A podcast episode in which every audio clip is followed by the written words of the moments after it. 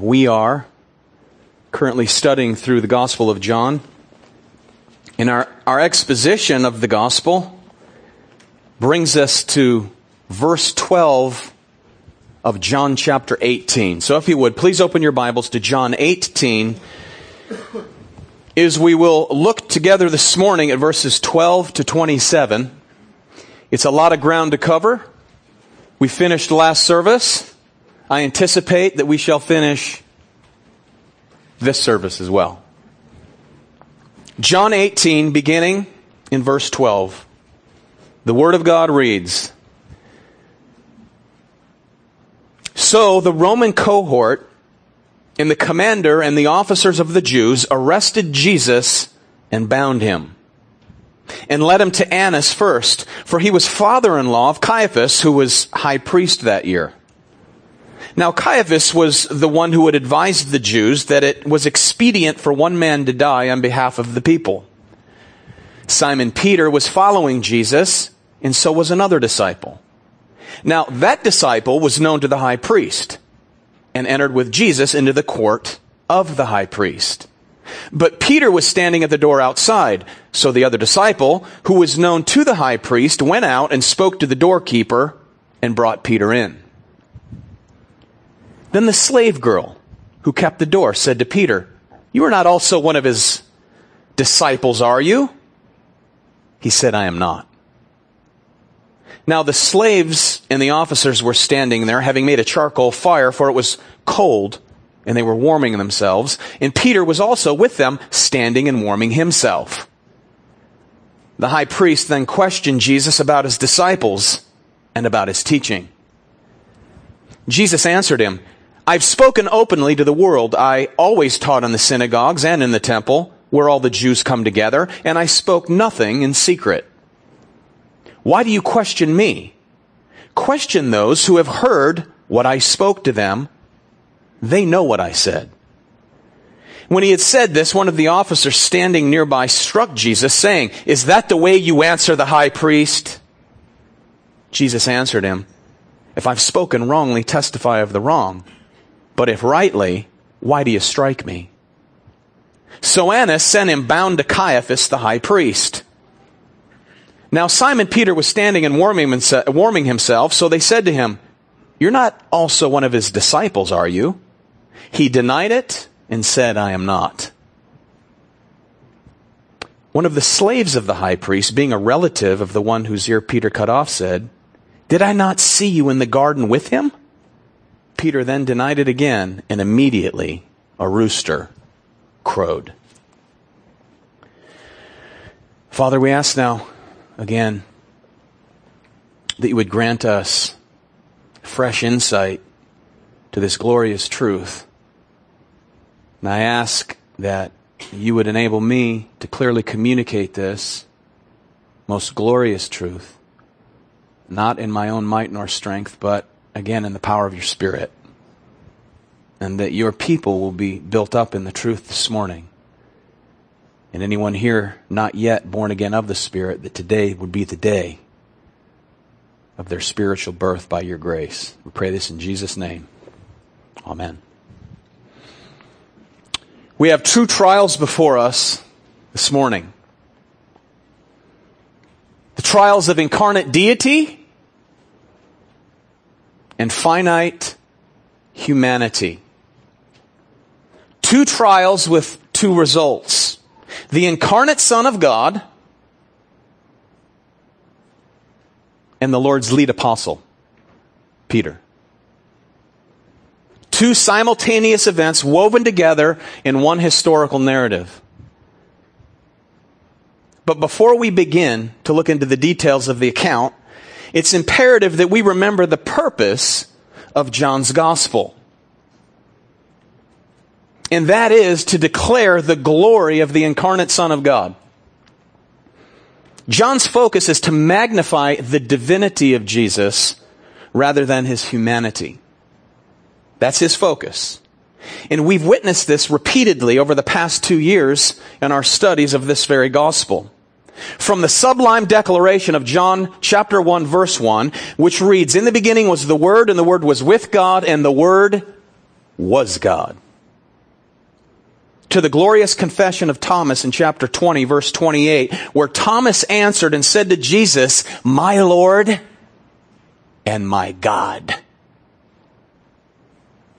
Which is followed up with John's purpose statement for writing the gospel. John 20 verse 30. Therefore many other signs Jesus also performed in the presence of the disciples, which are not written in this book. But these have been written so that you may believe that Jesus is the Christ, the Son of God, and that believing you may have life in His name. Now, throughout His ministry, the God man was in absolute control of every situation and episode that faced him. He was never tricked. He was never trapped or shocked. He was in no way a victim of circumstance, nor was he by any means ever, ever taken by surprise. As we entered into the arrest of the Lord last time, we looked at verses 1 through 11, you know that the truth remains the same. Jesus is no casualty. He's nobody's victim. But he is the one who set the details of his arrest into order. The irony here is that the judge of all humanity stands willingly before corrupt human judges. Not because he's fallen into their trap, but rather he's predetermined that he would submit himself as the lamb who would be slain for the sins of who? Many. Many. Jesus came to this very specific hour. In all things, we're going according to his preordained plan. Now, if you recall, John chapter 17 is one prayer, is Jesus, the sovereign Son of God, praying to the sovereign Father. And in John chapter 17, verse 1, he begins the prayer and he says, Father, the hour has come, glorify your Son, that the Son may glorify you, that to all whom you have given him, he may give eternal life. Having concluded his time of prayer for those given to him by the Father, and you'll remember in John 17 verse 9, he says, I do not pray for the world. He's praying for a specific group of people. He concludes the prayer, and then Jesus confronts Judas in the Garden of Gethsemane. It wasn't Judas that confronted Jesus. Jesus confronted Judas along with the mixed multitude of both Jew and Gentile unbelievers who came to capture Jesus, including Pharisees, the temple guard of the chief priests, along with a Roman cohort. And as you recall, a cohort is is um, one tenth of a legion, and a legion being 6,000 means that there were 600 Roman soldiers with the priests, with the Pharisees, with lanterns, torches, and weapons.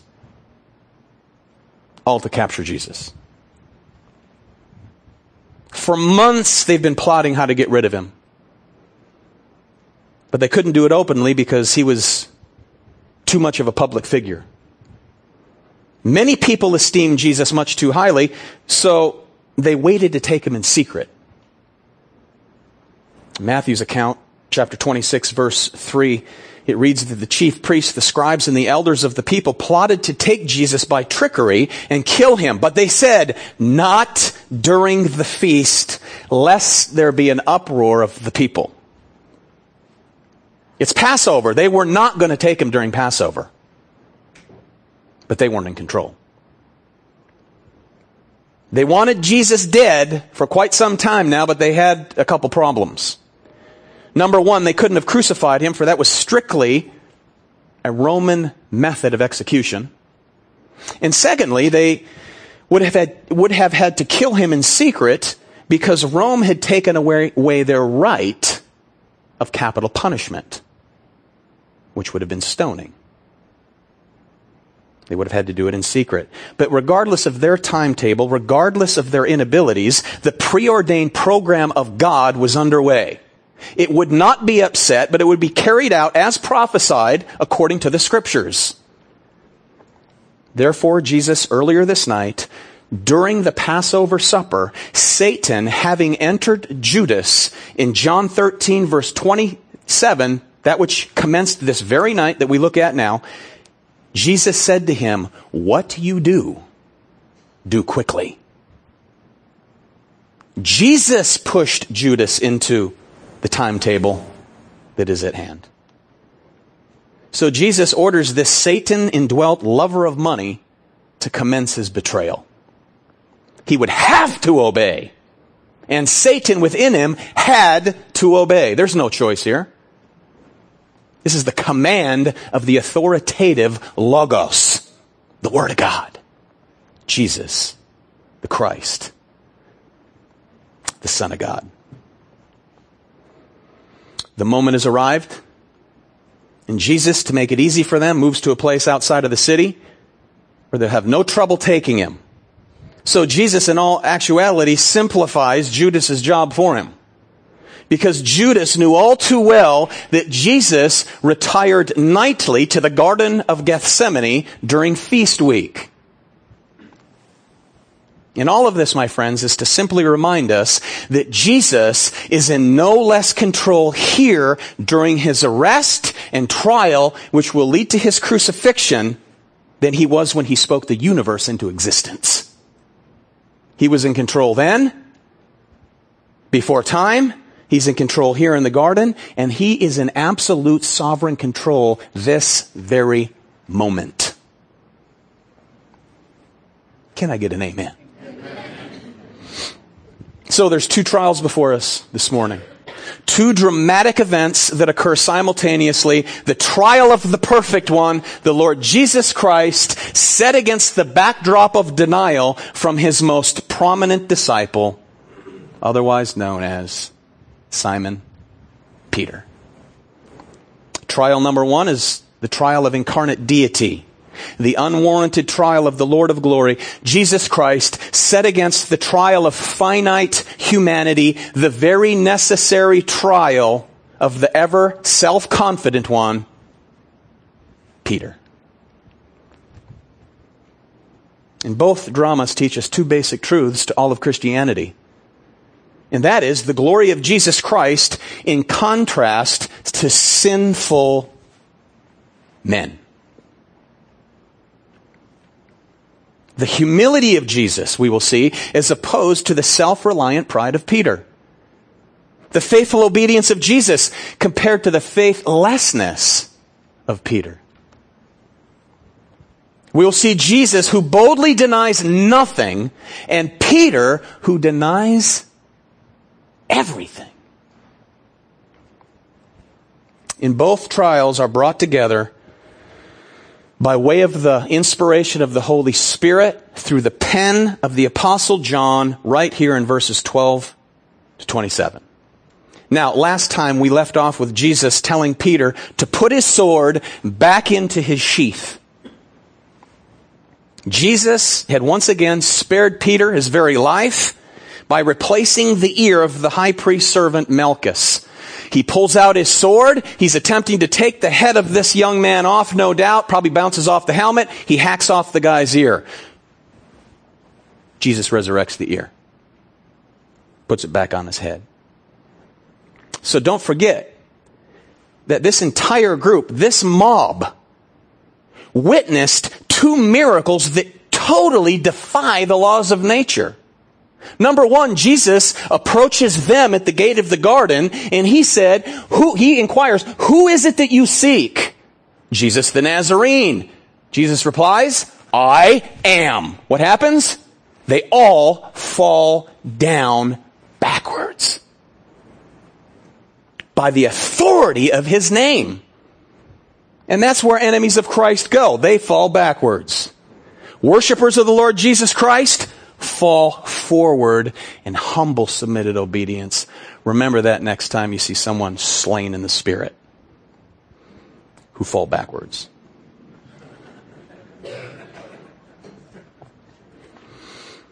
Miracle number one.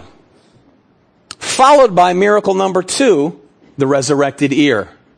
Placed back on the head of Malchus by Jesus. Now, The, the troops there, the Roman cohort, certainly would have been standing in ranks. There's 600 of them, word would have gotten back real quick. So they hear this? What's the response of all this? What's the response to these two glorious miracles, this supernatural power? How do they respond? They throw down their weapons and they bow down and say, God Almighty. Yeah? Not hardly. Verse 12. So, the Roman cohort and the commander and the officers of the Jews arrested Jesus and they bound him. That's how they respond. So here we enter in now to Jesus' trial, part one. Jesus now faces a religious trial, a ridiculous religious trial, and uh, later on in the morning hours, he will face a civil trial before Pilate, which we will not cover today. We'll look at the religious trial today, and here we see part one. Now, no sooner does this mob dust themselves off from getting, getting up from the ground, and what is it? It's business as usual. Now remember, within this multitude, you have Gentiles, you have Jews, heathen, religious, soldiers, servants, priests, and Pharisees. And as different as they all are, they all have one thing in common. And that's this. They totally completely, each one of them, are stone blind to the unparalleled qualities of the Son of God. They are spiritually dead, my friends. They're totally untouched by the incredible display of the power of Jesus Christ that they've all just witnessed. What does this tell us? Something very important. It's this, friends. Miracles by themselves, as witnessed by people, never, ever create saving faith. Period. God's providence is made evident to all kinds of people every day. Many unbelievers respond, wow, that was without doubt divine intervention right there, no doubt about it. Others, oh God, please get me out of this jam. And God, in His providential grace, even for the unbelieving, does so for His purposes. How do they respond? Business as usual. You see, friends, there's only one miracle, one, that will bring any and every lost sinner to faith every single time. 100% effective, 100% of the time, one miracle, and that is it. And that, my friends, is the miracle of regeneration. God's miraculous act of causing a sinner to be born again.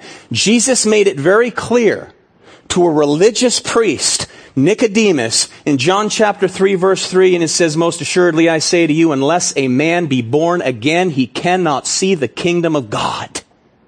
He cannot perceive the things of God. It's impossible.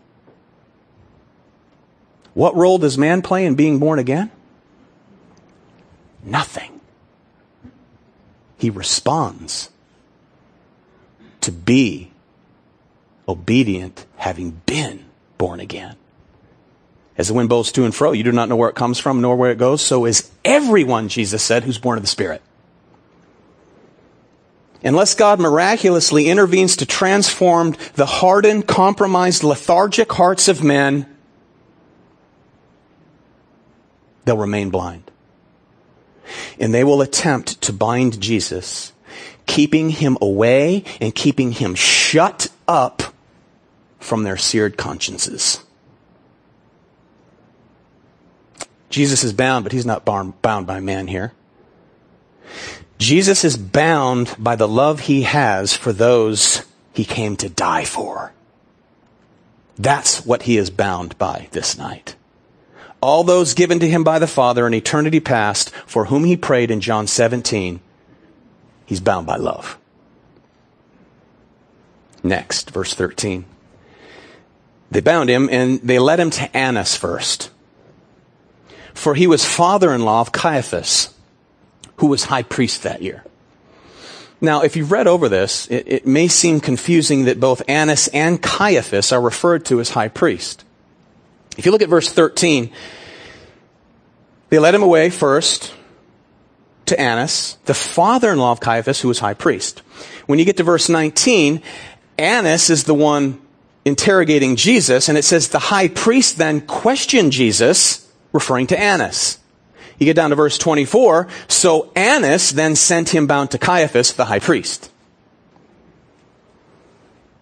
So why the apparent confusion? Annas was high priest from the year 6 to 15 AD, during the childhood years of Jesus. But around the year 15, he'd been pressured by the Romans to bail out from being high priest. Remember, the Jews were under the bondage of Rome. They wanted that office to become a puppet office. But Annas was very rich and he was very powerful. They wanted a pawn in there. So it's very likely that Annas had the legitimate right to be high priest, and he certainly could have come from the line of Aaron. That was the qualification of God to be high priest. Only from the Aaronic line. And in the Old Testament, a man, when he was given the position of high priest, he held that position for life. So technically, Annas was still high priest in the eyes of many people, and therefore could be legitimately referred to as high priest. But Rome, as I said, had felt they needed to put a pawn in position as high priest, so they would kind of co-appoint, along with the Jews, someone to hold that position. But in reality, technically, they weren't legitimate. It's very interesting that four of Annas' sons held the position of high priest. And here, who do we see in this position? His son-in-law, Caiaphas. And he held the office from 18 to 36 AD during the lively ministry, the active ministry of Jesus. But by this time in Jewish history, in order to be high priest, they would simply bow down and kiss the feet of the Roman authorities while handing over a lot of money. You see, getting the picture? So they would basically buy the office to where they became this corrupt religious system of bribery. And Annas was so wealthy that he just kept buying the office of high priest, and though they wouldn't allow him in there, he would just place one of his sons or relatives into the position. But he was therefore always what? Behind the scenes, always in control. Always in control. So although Caiaphas was the official high priest, Annas was the power broker behind it all. Annas hated Jesus. Annas had been highly, openly exposed by Jesus. Annas was the main operator of this apostate religious machine, and he ran the show. When Annas was removed from the position of high priest in 15 AD, he took over running the temple concessions. What were these temple concessions, you might ask? Well, I'll tell you this. It wasn't setting up the coffee and the donuts and the bagels and the juice. Putting little bottles of water out there for small donation.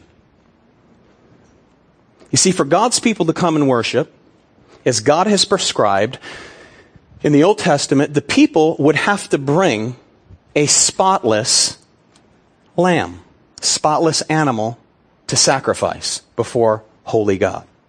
Jewish pilgrims would come in from throughout the land. They bring this lamb to be sacrificed, or perhaps they bring a couple doves if they were poor. And then when they entered the temple grounds, the temple courts, strategically placed within the temple grounds, there were the blemish inspectors, these religious priests. So if an animal was brought from home, which most of them would do, bring this little lamb up, And, you know, it couldn't have like, you couldn't be missing a leg or have a blind eye or a spot. These priests would inspect them. And you could be certain that some kind of flaw would be found on the majority. And at this point, the worshiper would be conveniently led to a nearby concession booth where he could purchase an animal already approved for sacrifice. How convenient. But it had been incredibly marked up in price, you see. In addition to that, the money used to purchase these unblemished animals had to be Jewish and Roman. Jewish currency rather than Roman. So most of them had in their pockets Roman currency. So again, conveniently located just across the way was another concession table of the money changers. You would take your Roman currency and exchange it for Jewish currency and they would up the rate. So, needless to say, Annas was extremely wealthy. It was Annas who ran the entire operation, the head honcho. And guess who turned the entire operation upside down? Jesus the Nazarene. That's who. In the beginning of his ministry, in the beginning of his public ministry, back in John chapter 2, verse 14, Jesus enters in at Passover into the temple grounds. And he found in the temple those who were selling oxen and sheep and doves and the money changers seated at the tables. And he, gentle Jesus, made a scourge of cords. Whip. And he drove them out of the temple. Them who? those selling oxen, sheep, and doves along with the money changers. He chased them out along with the sheep and oxen. He poured out the coins of the money changers and he turned the tables upside down. Gentle Jesus. And then at the end of his ministry, just one, re- one week prior to the very night that we're looking at right now, Matthew 21 verse 12, Jesus does it again. And he refers to it as a den of robbers. Jesus offended Annas. Jesus exposed his money making schemes. Jesus had offended this man's pride and he exposed his covetous heart along with the hypocrisy of his high priestly role. That's Annas. His son-in-law was Caiaphas, verse 14. Now, Caiaphas was the one who had advised the Jews that it was expedient for one man to die on behalf of the people. Now, Caiaphas himself had been plotting Jesus' death for quite some time now. He was your typical purchased politician. He was always paranoid and running scared, and that what, that's what purchased people do. Having never earned the position by ability, they continually live in doubt and in prideful fear but he loves the prestige of the office. And he'd become more than familiar with Jesus at this point. Jesus was popular. Jesus moved the people. Jesus taught like no other. He taught with authority, unlike the scribes. He performed miracles and he confronted the corrupt system of Judaism. And then less than a week ago from this very night, if you remember, the streets were filled with people crying out what? Hosanna! Hosanna. And just prior to those people crying out Hosanna, Jesus called a dead man out of the grave, four days dead, Lazarus. Back in John 11, having heard of Jesus raising Lazarus, some of Caiaphas's associates said this, if we let him alone like this, everyone will believe in him, and the Romans will come and take away both our place and our nation. Huh. And then one of them, Caiaphas, being high priest that year, said to them, You know nothing at all. Nor do you consider that it is expedient for us that one man should die for the people, and not that the whole nation should perish. Now, this he did not say on his own authority, but being high priest that year, he prophesied that Jesus would die for the nation. Interesting. In his mind, killing Jesus was the lesser of two evils here, supposing that Jesus will start some kind of revolution. He feared Rome would step in, revoke his priestly role and their influence over the people. They in turn would lose control. So what? Let's get rid of him. Kill him. Caiaphas spoke truth here that he did not understand. Who's in control, beloved? God. Who's sovereign, man or God? God. God can speak through a corrupt high priest just as easily as he can speak through Balaam's donkey. And he did. Plans to kill Jesus took root back in John chapter 5. Those plans were sanctioned here in chapter 11. And then here in John 18, John is simply reminding us of those actions. They're beginning to take place. This, my friends, begins the unlawful trial of Jesus. So now, picture this. Here's the camera on Jesus before Annas. Camera pulls back and it sweeps over to the outside courtyard of Annas. That's where we pick it up. Verse 15. Simon Peter was following Jesus and so was another disciple. Now that disciple was known to the high priest and entered with Jesus into the court of the high priest. But Peter was standing at the door outside. So the other disciple, who was known to the high priest, went out and spoke to the doorkeeper and brought Peter in. Now remember, Jesus predicted earlier this night that at his arrest, all of his disciples would be scattered. They would flee. John 16, 32. Indeed, the hour is coming, he says to his eleven. Yes, has now come that you will be scattered, each to his own, and will leave me alone. That's a fulfillment of Zechariah chapter 13, verse 7, from which Aaron read this morning. Old Testament prophecy that had to be fulfilled.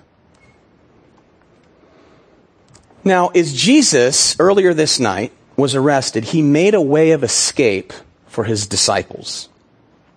And somewhere along the way, Peter, as he's fleeing, turns around and he heads back towards those that are leading Jesus away.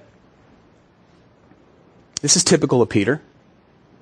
This is very Peter esque. Because Peter cannot seem to stand where the Lord provides shelter, protection. From what? Temptation. In the garden, the Lord built this little protective shelter behind him for the eleven. Peter didn't accept that, so he pulls out his sword and he begins to fight the Romans and he whacks a guy's ear off. And no sooner does Jesus deliver him from that grand mistake, Matthew tells us that the disciples, they did forsake him, they fled, and they went away. But Peter didn't run that far. He should have ran. It was his way of escape, but he stopped. You see, he doesn't have the sense at this point to know what he cannot handle. You see that? He doesn't have the sense, he doesn't have the maturity to understand what he cannot handle. You see, down in his heart, he remembered what he promised Jesus earlier this night. He said to Jesus, I will lay down my life for your sake. Same night, upper room, John chapter 14, verse 37.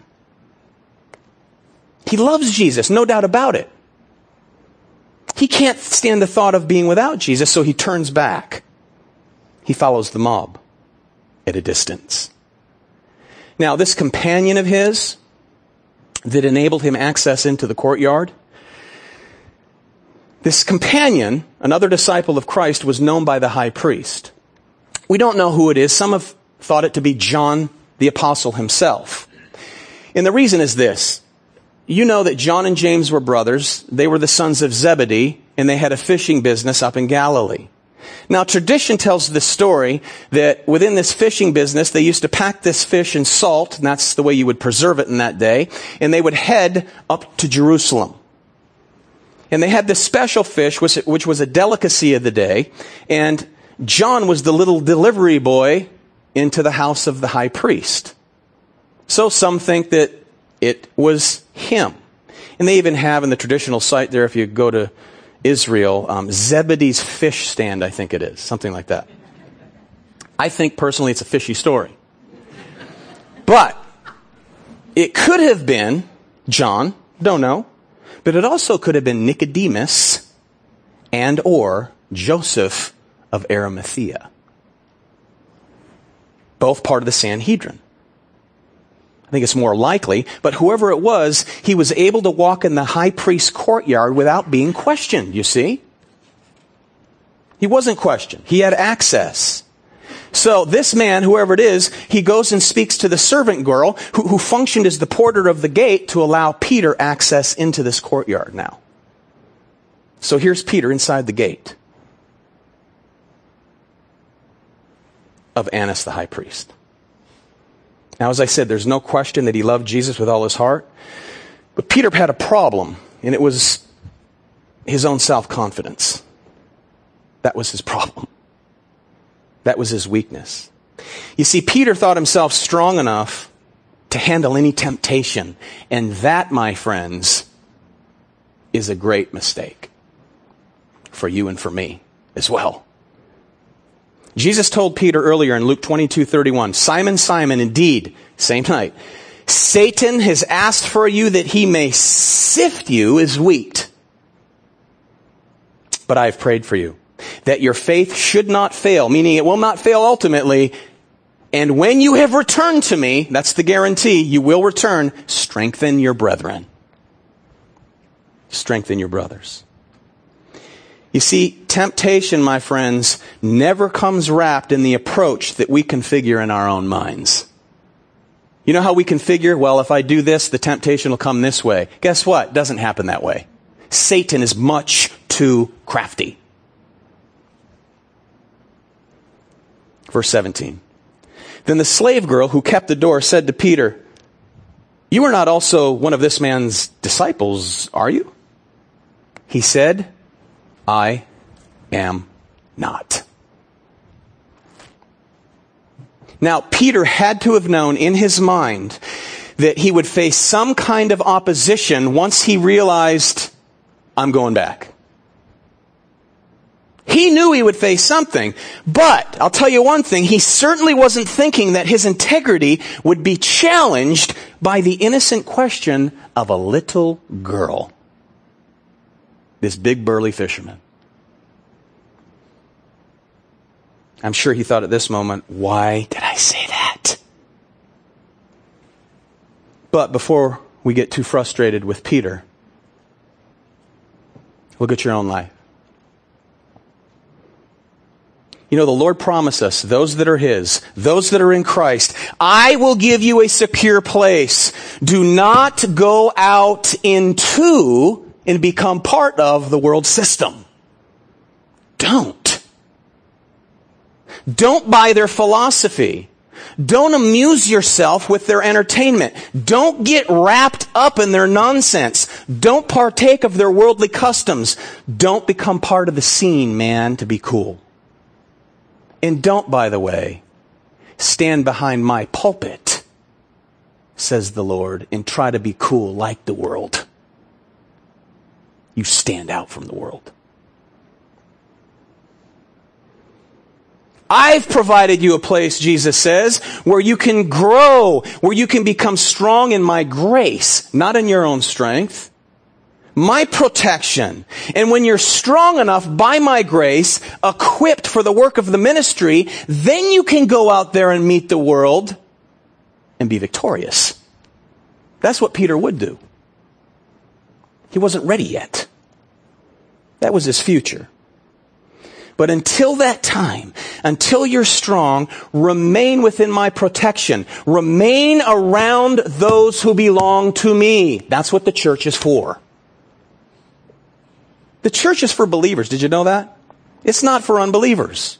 We hope believers will come in and hear the gospel and repent and become part of the church. This is the body of Jesus Christ. The Bible is for believers. It's not for unbelievers. We preach the gospel to all, but only He can change them. And when He changes them, He enfolds them into His flock, the church. We don't go accommodate the world and try to entertain them. nor do we become like them. But many Christians say, huh, not me. You don't have to worry about me there, big brother. I can handle it. I've got it covered. I will never fall into those old traps of sin. I will never become like the world.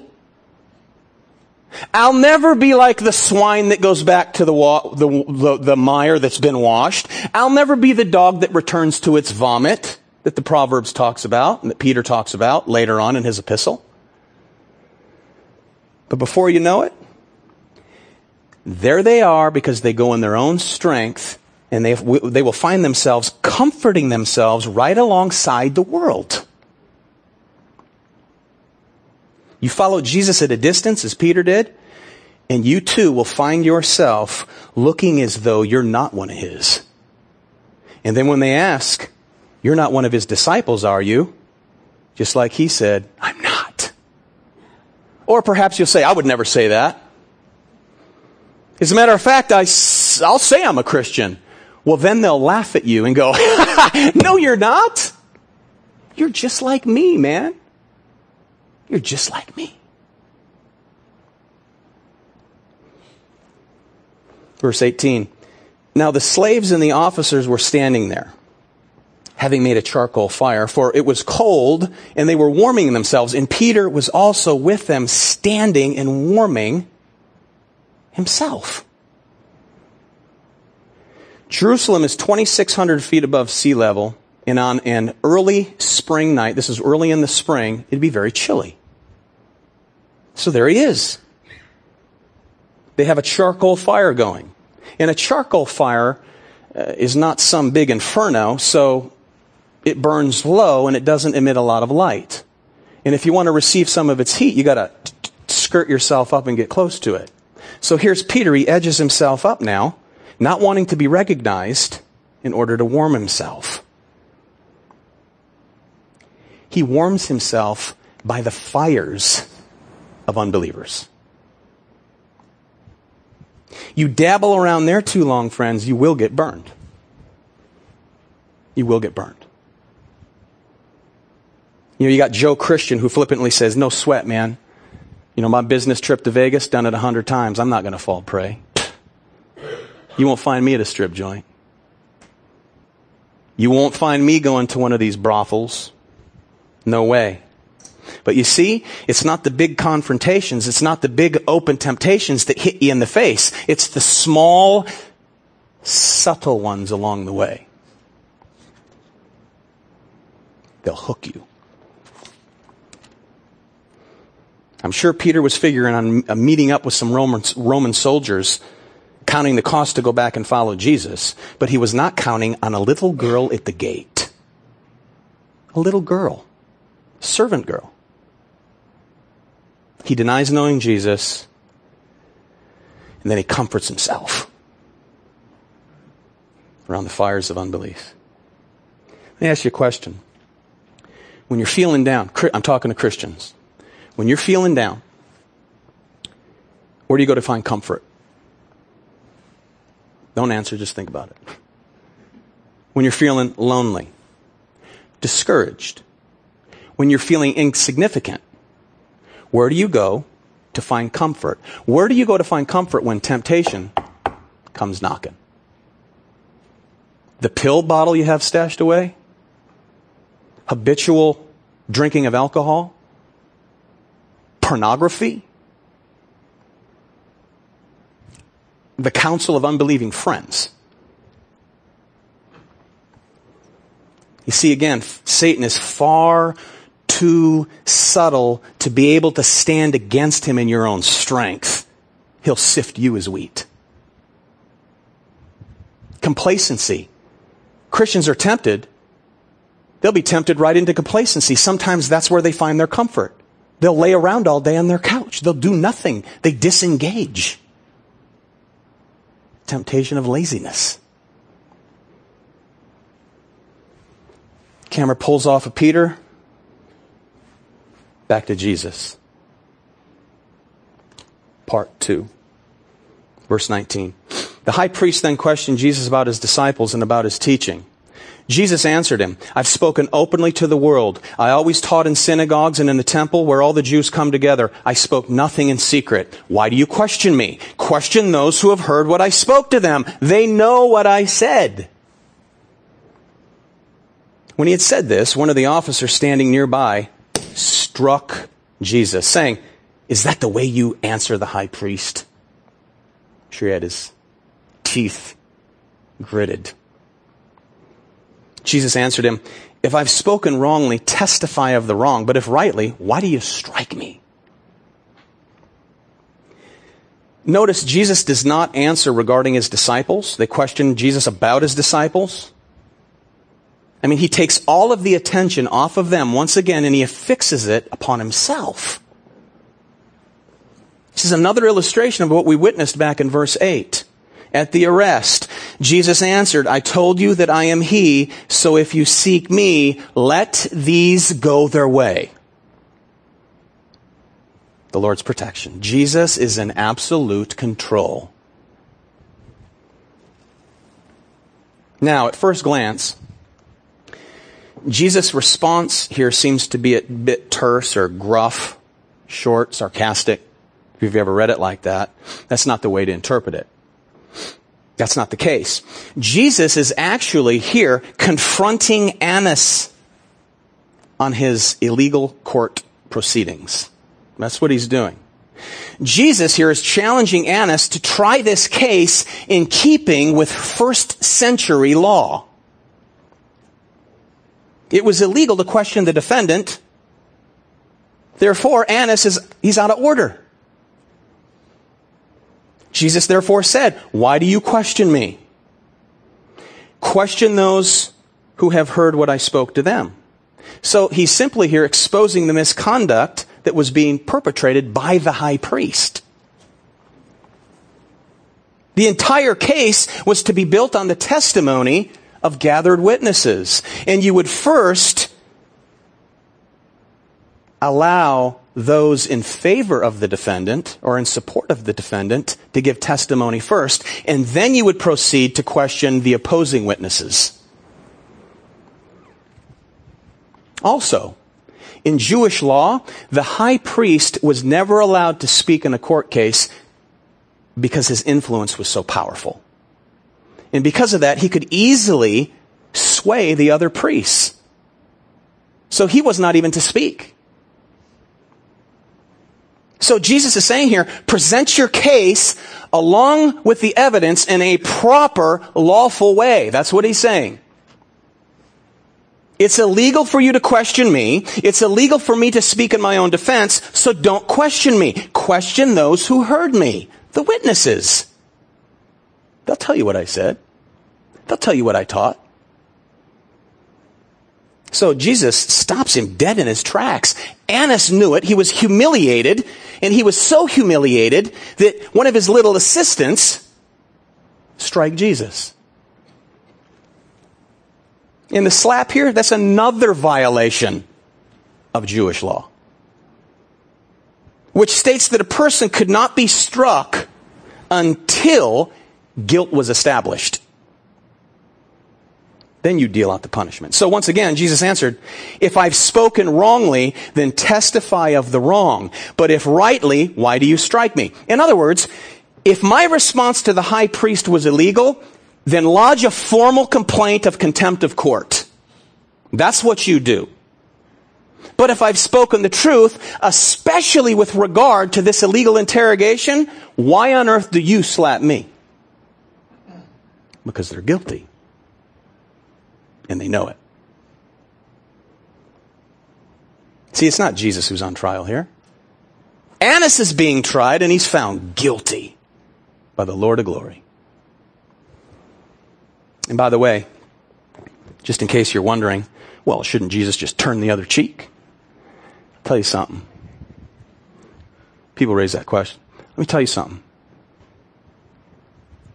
Jesus is already turning the other cheek on his path to Calvary is he would lay down his life and bear blows from sinful men like Annas and ultimately bear the blow of the Father's wrath. It's already turned. That's where he's headed. But once again, there's nothing Annas could say. There's nothing he could answer the Lord with. So they send him off. Verse 24. So Annas sent him bound to Caiaphas, the high priest. Now, once he gets to Caiaphas, the synoptic gospels tell us that they couldn't find any evidence against him there either. Finally, two did agree that he's the one who said, destroy this temple and in three days I'll raise up a new one we learn that as he stood before Caiaphas, they asked him, Are you the Messiah? And Jesus said, It is as you say. The high priest at that point tears his clothes and he cries blasphemy. The people at that point begin to spit on Jesus. They push him around. They shove him. They put a blindfold on him and they punch him in the face and they mock him saying, Tell us now, prophet who struck you. Blindfolded and punched. You know, the human body is made in a very interesting way, in that if someone curls up their fist against you and begins to strike a blow, or if an object is flinging towards your face, your body and your eye together work to cause you to back up a bit, to bob, to weave. But if you're blindfolded, you have no idea that the punch is coming. The pain is going to be that much more great. The damage will be that much more severe. And Isaiah 52 therefore says of the coming suffering servant, Jesus Christ, that his appearance was marred more than any man. Beaten beyond recognition. Camera comes off of Jesus. Back to Peter, verse 25. Peter's trial, part 2, scene 2, verse 25. Now Simon Peter was standing and warming himself, so they said to him, You're not also one of his disciples, are you? He denied it and said, I am not. Notice now, it's those that are around the fire that inquire of Peter. Are you not also one of his? The people he's warming himself with. See, one lie leads to another. That's what liars are like, man. Try to follow a liar around once. He can't keep up with himself. He can't remember who he tells what. Peter's in over his head at this point. He's falling fast. He's falling hard. And somewhere in the distance, a rooster is sticking out his breast and ruffling his feathers. And then in verse 26, one of the slaves of the high priest, being a relative of the one whose ear Peter cut off, said, Did I not see you in the garden with him? Peter then denied it again, and immediately a rooster crowed. Do you see the contrast here, beloved? Two trials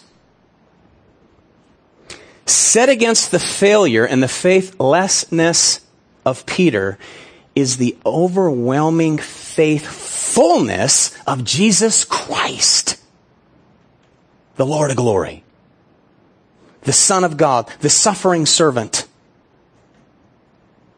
But what does Peter hear at this point with his ear? What does he hear in the cock's crow? You know what he hears? Guilty. Coward. Failure. Denial. And who among us cannot identify with Peter?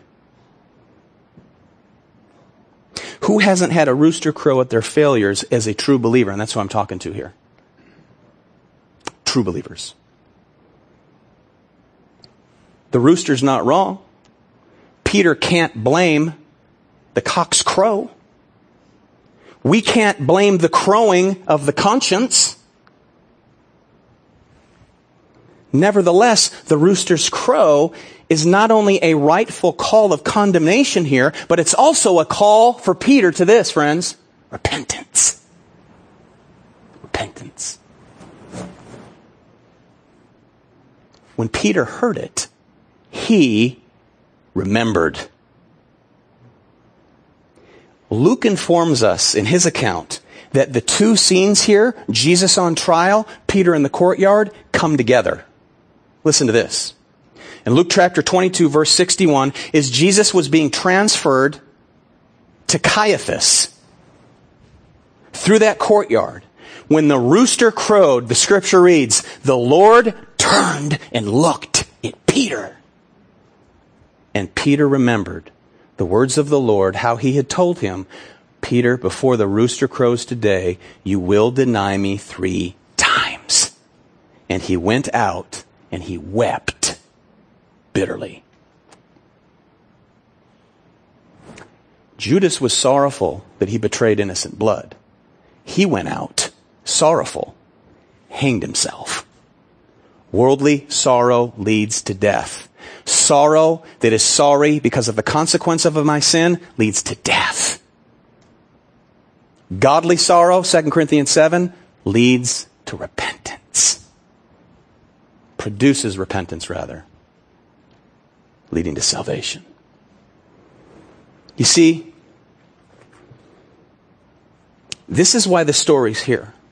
This is why the story's woven together. Jesus, he's tried and he's victorious. Peter is tried and defeated. Many things we can learn from this, beloved. First of all, what do we learn? The believer in his own strength, he's helpless. You are weak. And you're looking at a weak man in his own strength. Weak.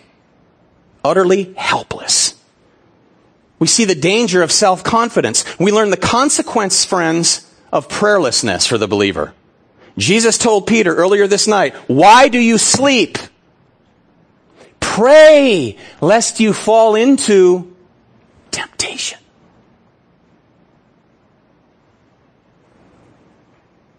We see the danger of evil company. Believers, evil company corrupts good habits. Who are your friends? Do you hang out with more believers or more unbelievers? And we also see here the power of fear. But perfect love casts out what? All fear. It's a good thing that Peter's story doesn't end here, beloved, because we will see that Jesus fully recovers Peter when we get to chapter 21 set against the backdrop of our failings is the glorified brilliance of Christ's faithfulness. That's what you want to walk away from this building with this morning. The glorious faithfulness of Jesus Christ bearing that shame. You see, as we grow to understand our weaknesses, friends, and the utter helplessness, our utter helplessness apart from Him, that there's nothing we can do to stand, you will be enabled to see with much more clarity His magnificent strength and provision for you. It's amazing. It's amazing. So the strength that led Jesus to the cross for our wretched sin and miserable failures is what's before you this morning. That's what you should see. His strength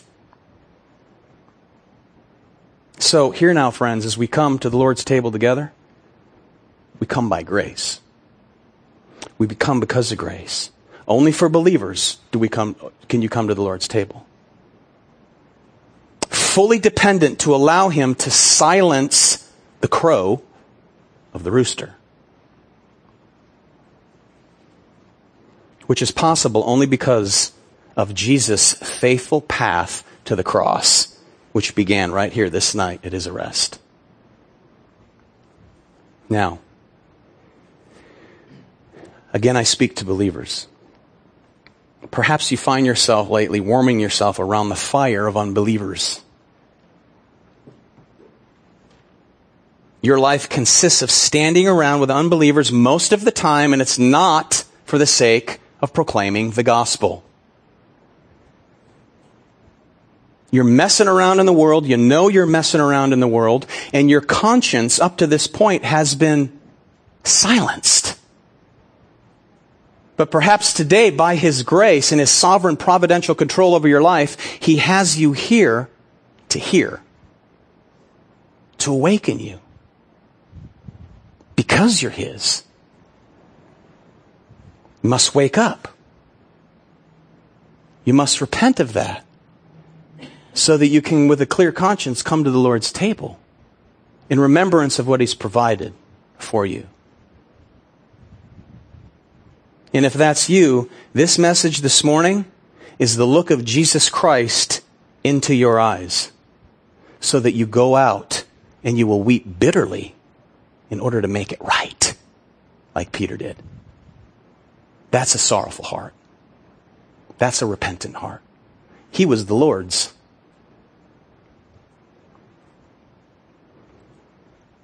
So there's only one way out. And that is to really look into the face of Jesus Christ, just like Peter, and remember what it used to be like. And friends, you must return to your first love. You must return to your first love, if that's you as a believer this morning. For the rest of you, those in Christ, I recommend that you come to the table with utter humility and thanks for what He's provided for me and for you we are but not, not beyond falling like Peter. We're not fall, beyond falling into the most gross sin that your mind can comprehend. From me to all of you, any one of us can fall to the slightest temptation, but by his grace. There what? There I go. There go I. If you're an unbeliever here this morning, and the Lord, again, by His providential grace, has brought you here. Perhaps this is where He changes your life forever. If you're not a true born again believer, and if you're not born again, you're not a true believer, I pray that today's the day that He causes you to be born again. And if He's working in your life now to transform your heart, you must, by the authority of the Word of God, repent. Which means this Change your mind. This is you. You're going after the world. You serve yourself. You worship yourself. You must turn and forsake yourself and forsake this world and repent and turn to Jesus Christ and believe not about Him, but into Him. You embrace Him. You repent and you believe and you follow because of grace. And the hope is that He's here to open your eyes, to give you spiritual sight, to take out a heart of stone and put in a heart of flesh in order that you will be enabled to follow him. The Bible says you too shall be saved. Then you can come to the table by grace. Father, we thank you for this time. We thank you for the reminder once again that we have absolutely nothing to do with our salvation. We have absolutely nothing to do with earning any part of our future inheritance. We thank you for the grace provided for us to save us. Thank you for the beauty of your church. Thank you for your glorious bride made righteous by the blood of Jesus Christ. Thank you that we can be confident that there is no condemnation for those who are in Christ Jesus, though our sins are deserving of everlasting condemnation. But our trust and our faith is in you, the one who bore the shame, the one who bore the wrath, taking our sin upon yourself and handing to us, placing on our account your righteousness. Thank you for the grace. Thank you for Peter, your disciple, Lord, who you made an incredible man of God. And thank you for revealing the mistakes that they made so that we have hope in knowing how to pull ourselves up by grace and follow because of that grace. Bless your people this morning. Prepare our hearts now to partake of the juice, the bread, which represents your crushed, broken body and your shed blood for your people, for your glory in Jesus' name. Amen.